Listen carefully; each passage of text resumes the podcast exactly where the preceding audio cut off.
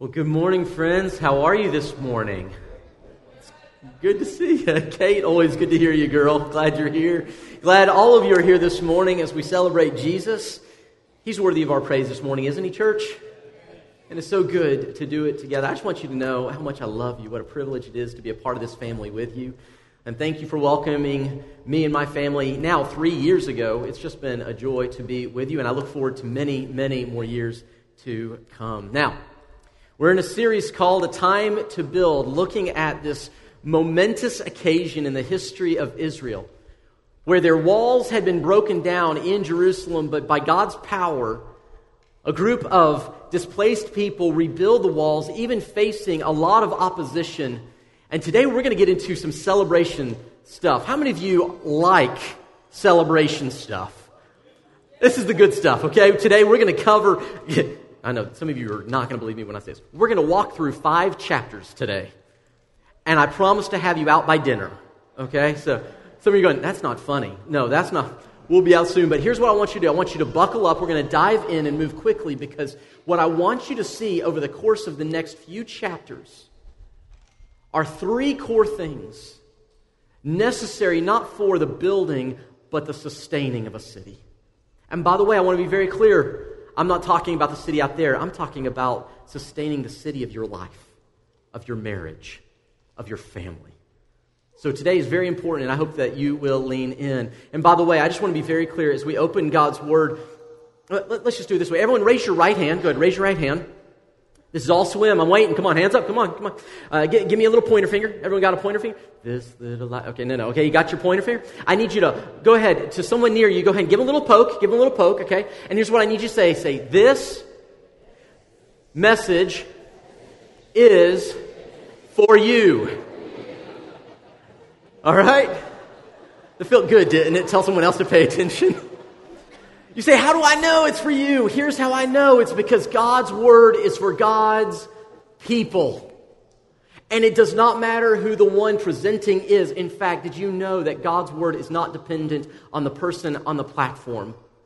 This has nothing to do with the preacher. This is all to do with the scripture, because our joy, the power of God, is simply in the word of God. It is not in any person. And I believe that the Holy Spirit wants to meet you this morning and engage your soul, because if you will lean into what we're talking about, friends, it will take what has been perhaps concept and bring it into reality today. And I so desperately want that for you.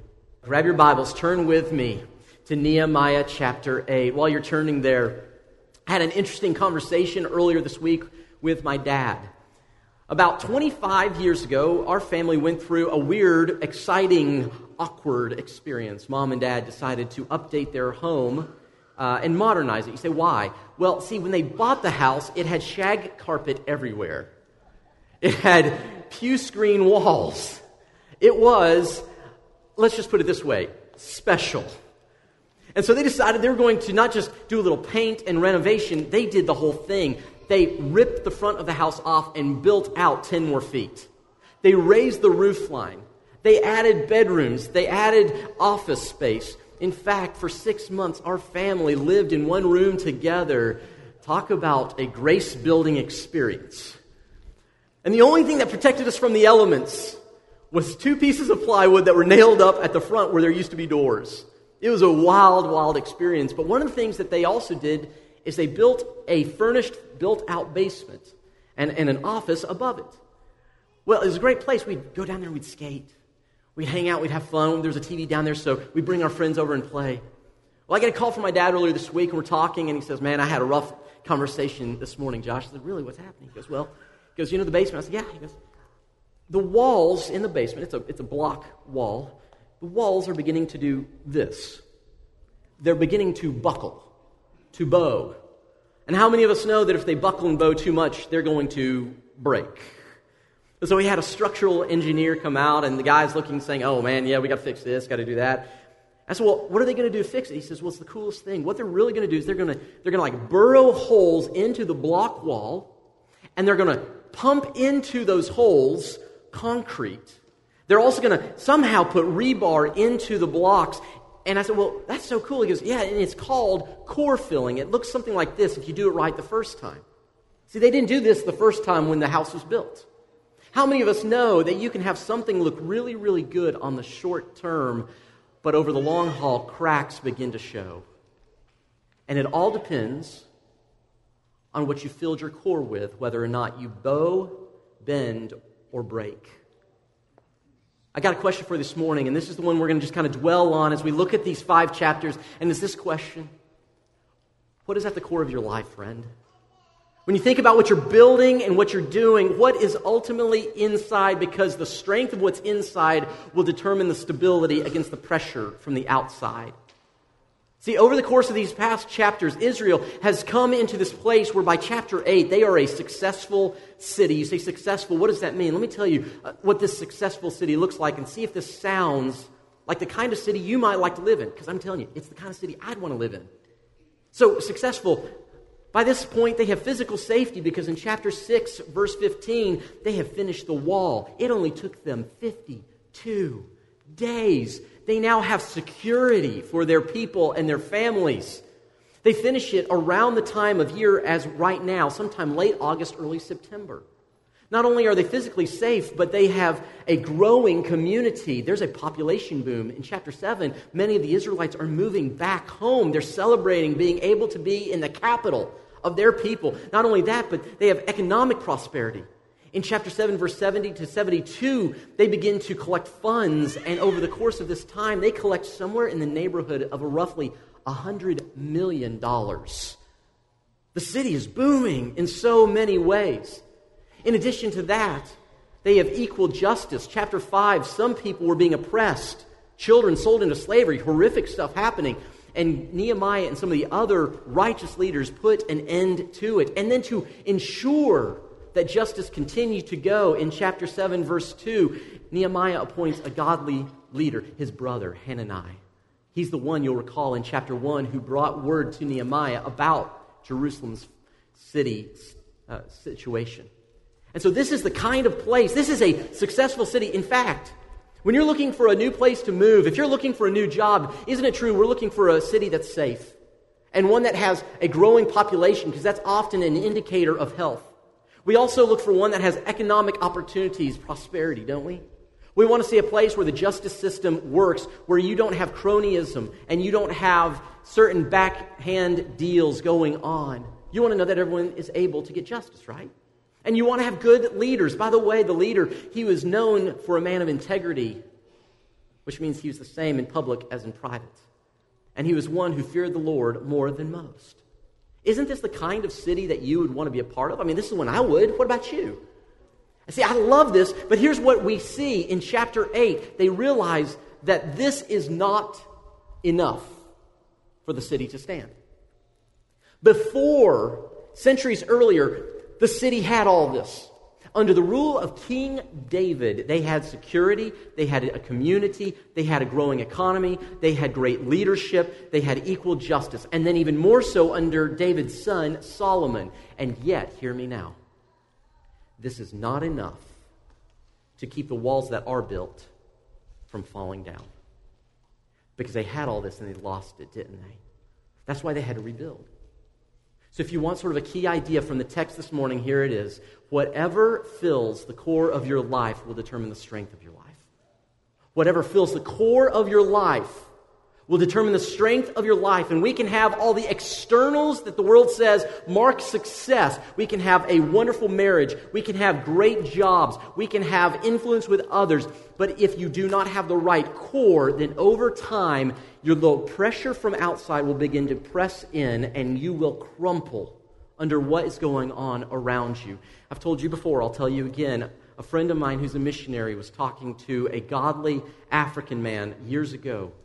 And the African man said to my friend, he said, you know the difference between us and you American Christians? And he was not trying to be ugly. He just was pointing out a fact. And my friend said, yeah, what's the difference? He says, well, here's the difference. When life is hard, you pray to God that he will lift the burden off your back. When life's hard for us, we ask God to strengthen our backs under the burden. Friend, what is at the core of your life will determine the strength of your life. And I want to show you as briefly as I can through these five chapters, three things at the core of what they said. We will be about these three things. And these three things marked them as a community. Not just in building a great city, but building the city of each of their lives. So let's walk through these very briefly here. Number one, the three core essentials every community needs, number one, is to love God's word. You say, of course, Josh, this is obvious. Can we move on? No, no, no. Friend, if this were obvious, we would all do it, wouldn't we? And when I say love God's word, I don't just mean love this in some abstract sense, like, oh, I love the Bible.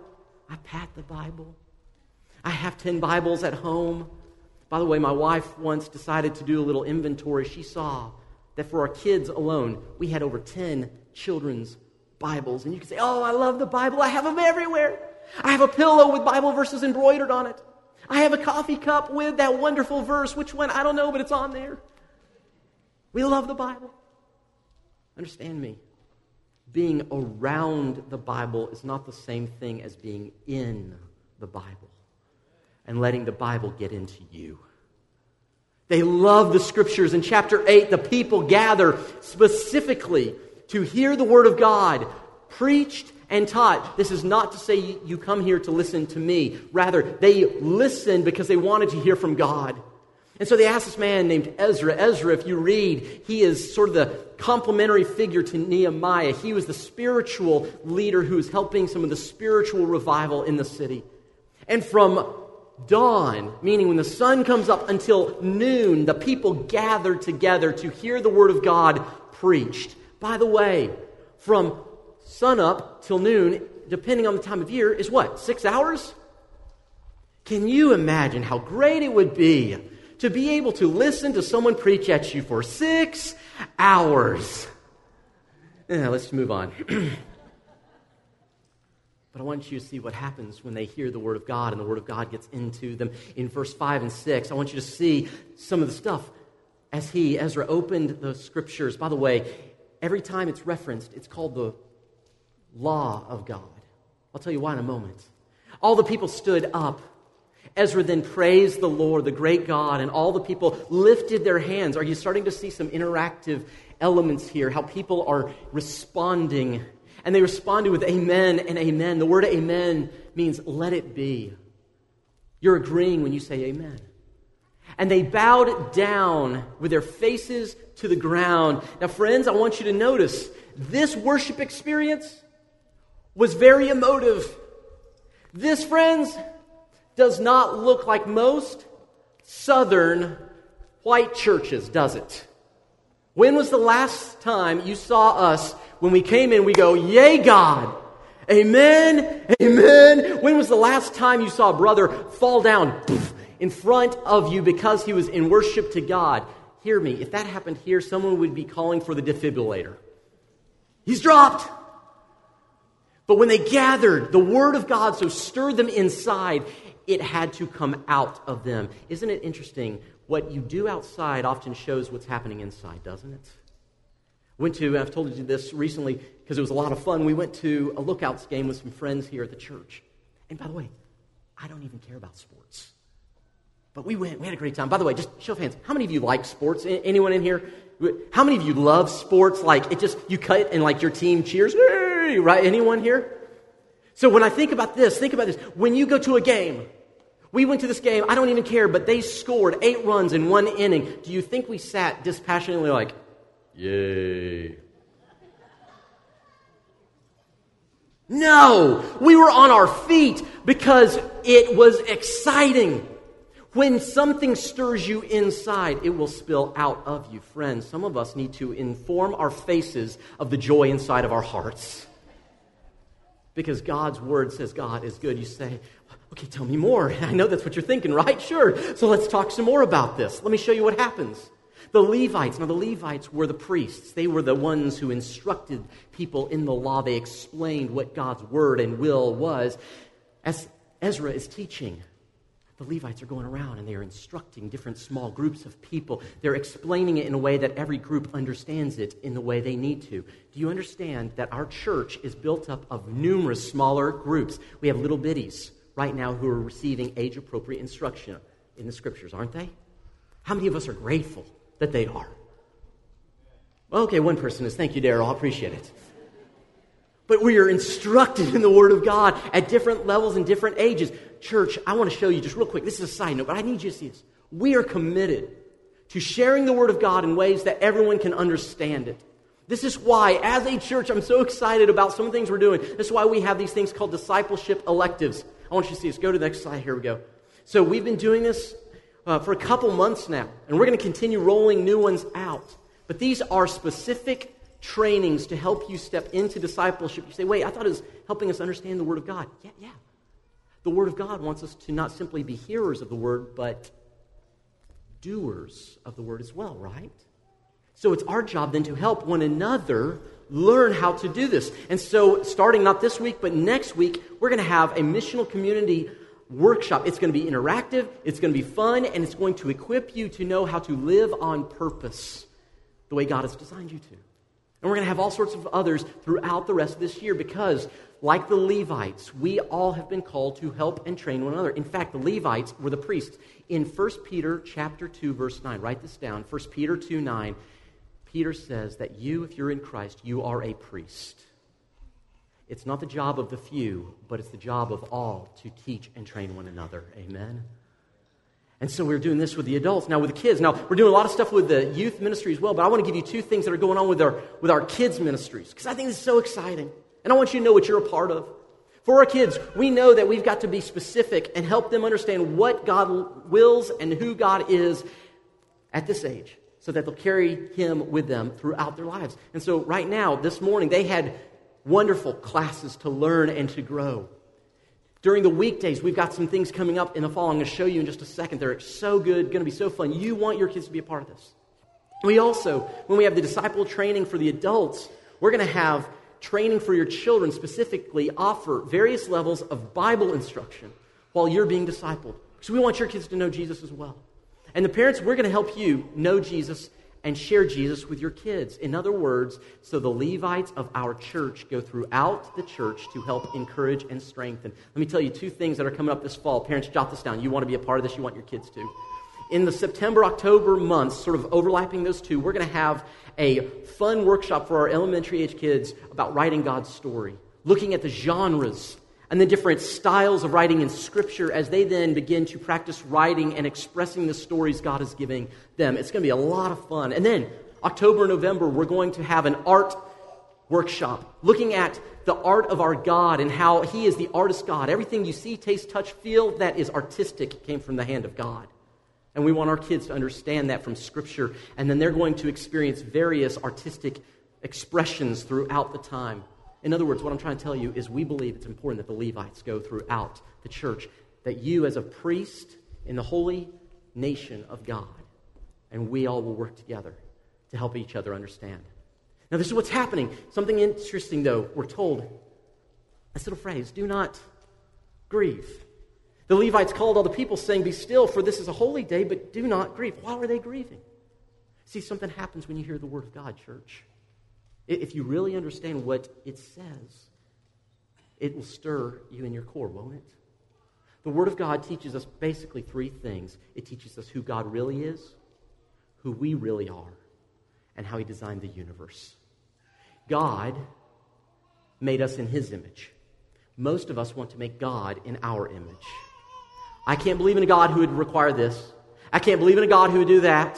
I don't think He would ever say that, really. And I, I know it's in here, but I don't think that's who God really is. Friends, we want to make God in our image, but Scripture shows us the blessed truth of who God really is.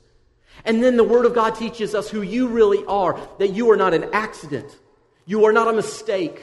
You are the image bearer of God Himself, and every person you have ever met, whether they live like it or not, is made in the image of God. Of God, which means it teaches us how to view and treat one another. And then He shows us how He designed the universe to work, that there are certain things that just work a certain way. Interesting little phrase earlier in the verses. They read from the law of God. The law of God, the law. See, law, when we hear the word law, lots of times we think of it as an oppressive system, right? Uh, just, just quick show of hands. How many of you have ever seen one of these signs that say speed limit? Any of you ever seen one of those?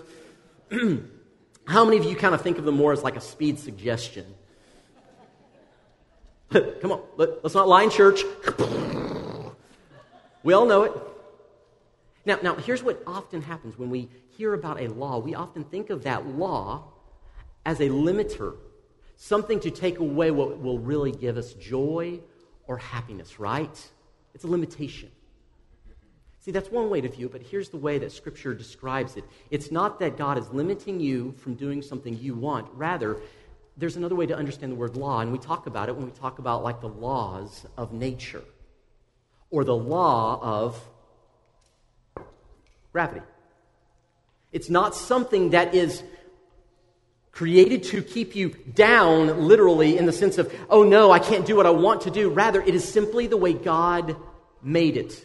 There are certain laws, the way God has orchestrated the universe, that if you will operate as He has designed it, you will enjoy the flourishing of life because you're following the way He designed the world to be. For instance, you don't put Karo syrup in your car for gasoline, do you? I mean, you can. But what would happen? See, you say, well, yeah, yeah, is that a law? No, someone hasn't written it down like you can't, but it's saying this is how the car works, and if you don't use it the way it's intended, it is just like the law of gravity. There is a natural consequence to not following the way God created things. So men, when God says to you, love your wives as Christ loves the church, that is a law of God, not intended to harm you, but to say this is how He made it. And if you will obey it, then the world works right. But if you don't, things fall apart, don't they? Ladies, this is why the Word of God says you are to submit to your husbands, as the church does, to Christ. And I know we chafe against that. Let me be clear. Submission is not you become a doormat. But there's a way that God is saying you come under His spiritual leading, because this is the way God designed it, and it just works. Kids, we honor our parents. Now listen, don't hear me wrong. Respect and honor are two different things. Respect is earned, honor is freely given. Scripture says we honor our parents even if they are not respectful or respectable, because God has designed the world to work a certain way. There's a law at work. This is why David says he would lay on his bed at night and just ponder the Word and the law of God. He loved it. This is why little children, when they would be trained how to study Scripture in the in the Jewish communities, the rabbi would give them their tablet and he'd pour honey over the tablet, and he would tell the children to lick the honey off of the tablet, and he'd say, the Word of God is as sweet as honey. Because the law of God teaches us how things really work. If we did not have it, how many of us would continually step off the bridge of life only to find that we keep breaking ourselves? See, you don't break God's law. When you fall off of where He's called you, the law actually breaks you. And so this is why they begin to grieve, because they recognize they've not lived as God has called them. And so they start to mourn. Have you ever been to the place where the truth of God's Word has so broken your heart that you mourn? Have you ever been in a situation maybe where you've just seen mourning? I remember the day my grandfather passed away. I was, I think, five years old. I was the first one to find him after he passed away. I was the last one to see him alive. I was coming down to play with some cousins. He was out at the grill getting things ready for a big party. And I said, hey, Grandpa, how are you? He goes, I'm good, Josh. I said, I love you. He goes, I love you too. I said, I'll see you in a minute. He goes, okay. I go down to play. Fifteen minutes later, I come back up, and he's laying next to the grill. He'd had a heart attack. And the whole family, for the rest of the day, there was just this grief, this pall over everything. Have you ever experienced something that broke your heart so much that you grieved because of the sin in your life or the sin in someone else's life? This is what happens when we get the Word of God rightly. But, but He says, don't grieve, don't grieve. This is a day of celebration. Because see, the Word of God may show us what's wrong, but if you read far enough, the Word of God will say, but there's a man named Jesus who is God, who came and took away everything that's wrong. And so it brings joy and gladness from God. This is the first thing. If you want your life to stand, no matter the pressure around you, at the core must be a love of God's Word, a love for the truth. Number two, these are going to go fast here. But number two is simply this: open repentance and confession. See, it's not simply that we love God's Word, but it moves us to repentance and confession. What does this mean? Well, in chapters nine and ten, you see this played out. In chapter nine, the people gather together on the twenty-fourth day of the same month. And when they gather, they are fasting, wearing sackcloth and putting dust on their heads. This was a sign of great mourning and sadness. It was a sign of we've done something wrong. And then they do this. They stood in their places. And I, this is wild. Could you imagine? Could you imagine? Coming to church on a Sunday, seeing everyone wearing sackcloth and ashes, everyone's standing there, and for the rest of the time that we're gathered, just confessing their sins. First off, would that feel a little weird to anyone else? Yeah. Would it just feel weird to hear any Christian confess their sin instead of hide it? Yeah. Should it be that way, though, church? I want to say something to you. The church should be the safest place to tell others what's wrong. Because if you know the gospel well, you know that we're all broken, knowing it's to stand up higher than the rest. And we all are saved on the merit of Christ, not on our own merit. And so they confess their sins. As a friend of mine said, he said, Josh, you know, if in the church, if just for one moment, like a big sin that each of us struggles with, whatever it is, whatever your issue is, maybe different from mine, but I got my own. If we all, for one moment, saw the sin that each person really struggles with, my friend said, you know, the only thing that would shock us is how similar we all are. So they confessed. They confessed. They were brokenhearted for their sin. Confession is essential to change. Confession, the truth. Lies do not fix anything. Lie upon lie simply breaks the walls further. They confessed their sins. And the rest of the people, notice this, the rest of their people in chapter ten join their fellow Israels, Israelites and the nobles. And notice this, and they bind themselves, get this, after they have confessed, they bind themselves to follow the law of God. There's that word again, the law of God. What are they doing? They have confessed, but now they're repenting. You say, wait, what? Repentance is not simply thinking differently. It is committing to do differently as well. Hear me now. If you simply feel bad for something, but you are not doing differently, that is not repentance. Repentance is saying, I confess to you, God, for when I confess, you will heal and forgive. And now my life is going to go in a different direction. Will I fail again? Absolutely. But then I continue down the path God has called me. At the core of who we are, the strength of the community of faith is built on loving God's word and confessing our sins one to another. James five sixteen says this. He says, when you confess to each other, you'll be healed. Healing, what a great gift from God. And then, and then as you confess, as you repent, there's a third thing. Are you ready for the best one? Are you ready for the third and best one, church? No one's ready for the good and best one. Let's do it. Thank you, Keith. Here we go. It's ongoing celebration.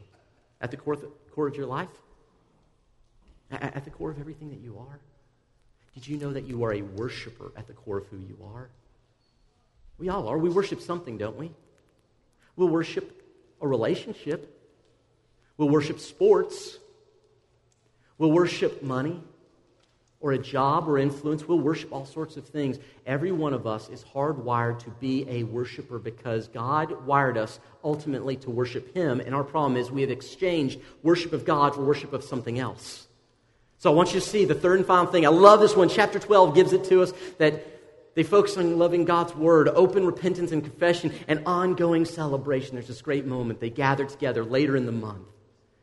And Nehemiah assigns two large choirs to give thanks to God. They finished building. Everything's done. It's now the yay God moment. By the way, Sundays are our yay God moment for all that He has done throughout the week in your life. Yes, we come in to be encouraged, but it's also to say yay God. And so two large choirs, courses, to give thanks. One was to proceed on the top of the wall. Now pay attention, this is huge. To the right, towards the Dung Gate. The second choir proceeded in the opposite direction. I followed them, again, on top of the wall. What's going on here? What's going on here? Let me show you. This is the map we've been using, right? This is the city of Jerusalem. And what he's saying is one group begins to proceed down this way, and they begin to come up to the fountain gate and then to the water gate. And while they're going this direction, another group is going on top of the wall in the opposite direction, and they begin to circle the city with praise. The city of their life, the city of their family, the city of their street, the city of their school, the city of their workplace. The city is literally engulfed in ongoing praise and celebration. This is what's happening. And they're singing, and they're dancing, and they're jumping up and down on the wall of the city that they built. And you say, wow, isn't that cool? Yeah, but why are they doing it? Why are they making such a big racket? Why are, do, why are they doing it on top of the wall? Do you remember in chapter four, we talked about this last week. There are a couple guys who are critical about what they're doing. You remember this? And one of them, a guy by the name of Tobias, says this: what they're building, even a fox climbing up on it would break down their wall of stones. So what's going on? The people of Israel are jumping up and down saying,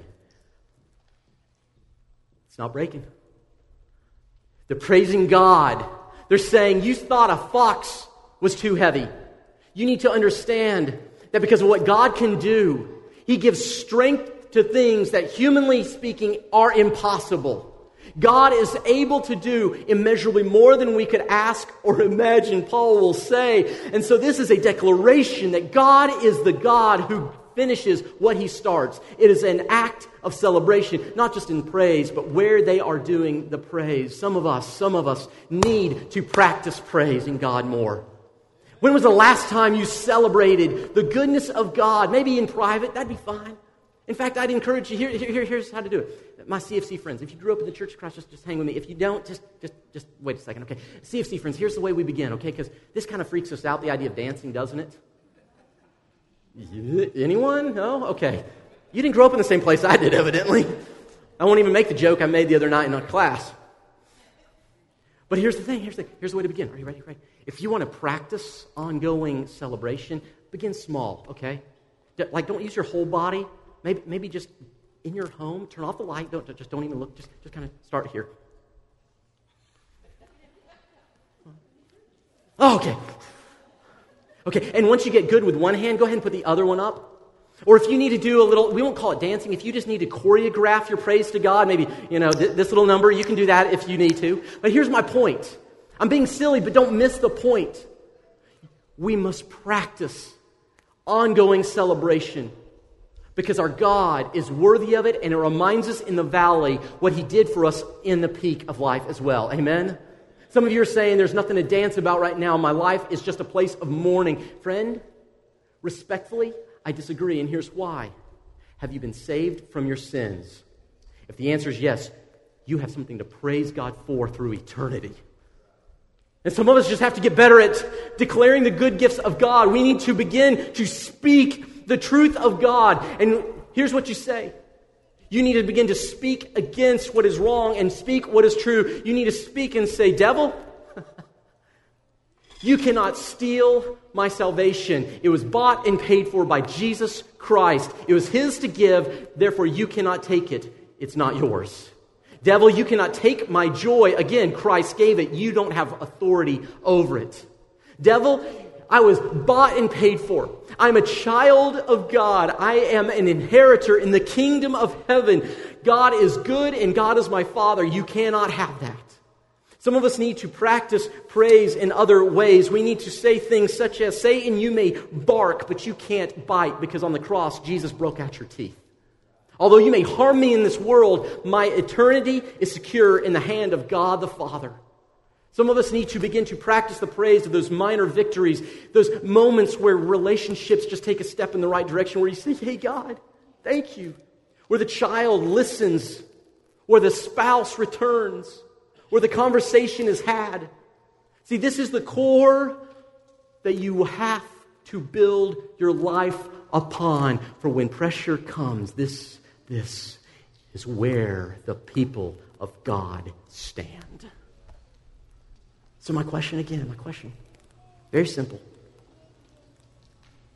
Go on to two more here.